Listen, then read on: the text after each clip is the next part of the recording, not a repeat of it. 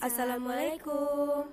Welcome to STD Talk 2021 Selamat pagi, siang, sore, dan malam untuk kalian semua yang lagi dengerin podcast ini. Kenalin, aku Uus. Dan aku Dila. Gimana nih kabarnya teman-teman? Semoga sehat selalu ya Apalagi di musim pancaroba kayak sekarang Kurang-kurangin deh minum esnya Oke, di podcast kali ini kita bakal ngeresensi novel tulisan sastra karya Kak Tenderlova yang diterbitkan oleh Lovrins Publishing. Novel ini tuh lagi booming banget di kalangan K-popers, khususnya NCTzen. Tahu nggak sih karena apa? Karena Kak Ten ngangkat karakter novel ini dari anggota NCT Dream loh Wah nggak kebayang bakal seasik apa Pastinya kalian penasaran kan? Oke, kalau gitu langsung aja kita ngerasain si novel tulisan sastra ya. Seperti judulnya, cerita dalam novel ini berfokus pada sastra dengan keluarganya, sastra dengan teman-temannya, sastra dengan pacarnya, dan sastra dengan dunia yang dia suka. Di sini Kak Ten gambarin sastra dengan pribadi yang jahilnya kebangetan. Tapi di sisi lain, sastra ini sayang banget sama orang-orang terdekatnya, apalagi sama enam saudaranya. Tapi Us, walaupun keluarganya udah gak utuh lagi, kusil yang tujuh bersaudara ini bikin rumah Pak Suyadi tetap berwarna. Ibunya sih single parent, tapi jangan salah, anak-anaknya sukses semua loh. Bener tuh, denger-denger nih Adil, Bang Tama, anak sulungnya yang lagi kerja ngerantau di Kalimantan ini udah bisa ngehasilin 8 digit per bulan loh. Bayangin deh, aku kalau jadi ibunya mereka sih kayaknya bakal bangga banget. Udah anaknya ganteng-ganteng semua, sukses lagi. Duh, jadi pengen naksir nih salah satunya. Gak dapat Bang Tama, bolehlah dapat Kak Ros. Duitnya ngalir juga tuh kerja di BUMN. Ya walaupun ada galak-galaknya dikit ya gak apa-apa sih ada pedes manisnya Eh katanya Sastra bucin banget ya sama pacarnya Siapa sih namanya? Hmm, Sahara maksud kamu? Oh itu yang disebut-sebut Sahara kasihku. Iya, Sahara kasihku alay banget gak sih? Tapi ya udahlah ya, namanya anak muda adalah masa bucin-bucinnya. Iya sih, emang teman-temanku juga gitu banyak.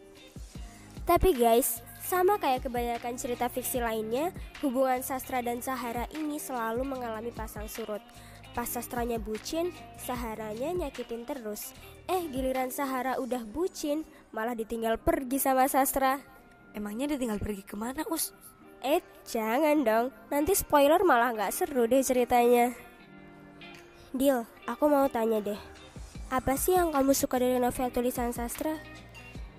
Menurutku, kayak bahasanya sih, mudah dimengerti kayak bahasa gaul anak zaman sekarang gitu.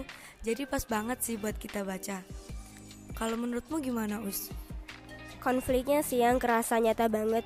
Per chapter itu ada aja yang bikin nangis. Sampai Kak Ten buat disclaimer kayak gini. Bacanya di rumah aja ya, jangan di tempat umum demi keselamatan bersama. Please kalian bener-bener jangan coba-coba buat baca di tempat umum. Kak lucu kan kalau nangis di tempat umum malu-maluin banget. Banget, banget, banget. Terus nih ya, banyak banget tokoh yang ngiri perhatian.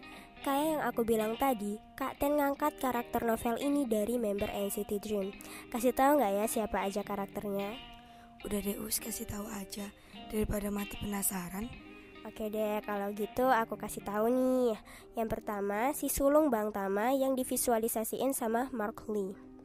Bang Tama ini yang aku ceritain tadi Yang kerjanya ngerantau di Kalimantan dan udah bisa ngehasilin 8 digit per bulan Siapa sih yang gak bangga punya Bang Tama?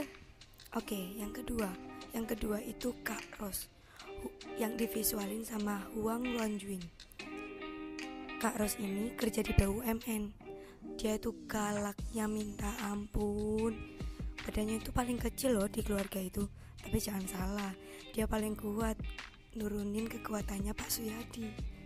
Wah, namanya emang sama kayak Kak Rosi Upin Ipin sih.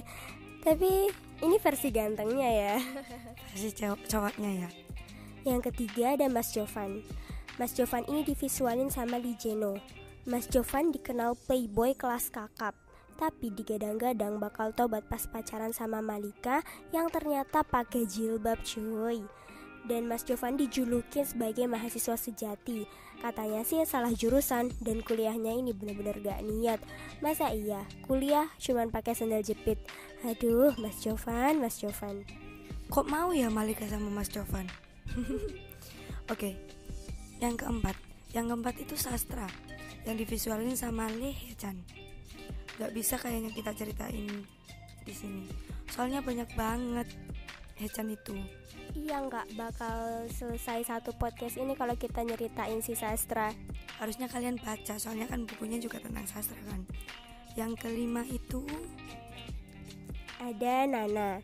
Nana ini divisualin pasti kalian tahu sih dari namanya udah kelihatan iya nggak? iyalah, ya Allah, sumpah ganteng banget gila. Oke, Nana divisualin sama Najemin.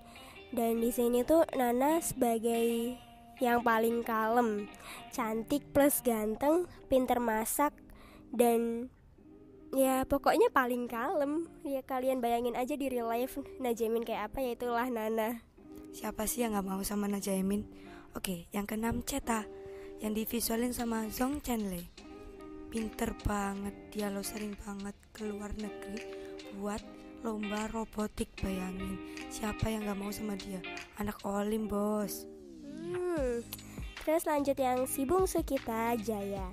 Jaya ini divisualin sama Park Ji Sung. Ya ya kelihatan sih sama kayak real life-nya sukanya itu nggak halu. Bahkan dia pernah mikir kenapa aku nggak jadi umbi-umbian aja. Maksud kamu apa Jaya? Udahlah bersyukur aja jadi manusia. Kenapa mesti jadi umbi-umbian lagi sih? Aduh. Bener-bener gak jelas sih. Terus apalagi nih Dil yang bikin kamu suka sama novel ini? Banyak banget pesan moralnya di novel ini. Salah satunya kutipan yang bisa bikin kita open minded Nih kata-katanya gini. Selamanya kita nggak akan bisa nutup mulut orang lain satu persatu. Tapi kita bisa nutup telinga kita sendiri Teruslah berjalan di jalan yang kamu inginkan Selama itu adalah jalan menuju hal yang baik Yakini saja, cepat atau lambat pasti akan sampai dari sini, kita bisa belajar buat nggak dengerin kata-kata orang dan terpengaruh dari kata-kata orang lain juga. Kita cukup fokus di jalan kita dan yakin kita akan di tujuan kita. Dari sini kita bisa belajar buat nggak dengerin kata-kata orang lain dan terpengaruh dari kata-kata orang lain juga. Kita cukup fokus di jalan kita aja dan yakin kita akan sampai di tujuan kita nanti. Wah gila sih open minded banget Aku juga punya nih satu kutipan dari Mas Nana Yang bikin pikiran aku juga terbuka Gini kutipannya Yang pergi biarlah pergi Yang tinggal sudah seharusnya dijaga. Kalau nggak ada yang abadi dalam bahagia Berarti nggak ada yang abadi juga dalam sedih. Dari kutipan tadi Mas Nana seolah-olah ngasih tahu ke kita buat gak berlarut-larut dalam kesedihan. Karena gak ada yang namanya kesedihan itu abadi. Kalian pernah denger kan kata-kata akan ada pelangi setelah hujan? Nah, dari situ kita harus percaya bahwa setiap kesedihan pasti akan berujung pada kebahagiaan Wah, Mas Nana, aku padamu. Oke, oke, kita lanjut ya. Kekurangan dari novel ini tuh sebenarnya hampir nggak ada sih kalau bagi aku.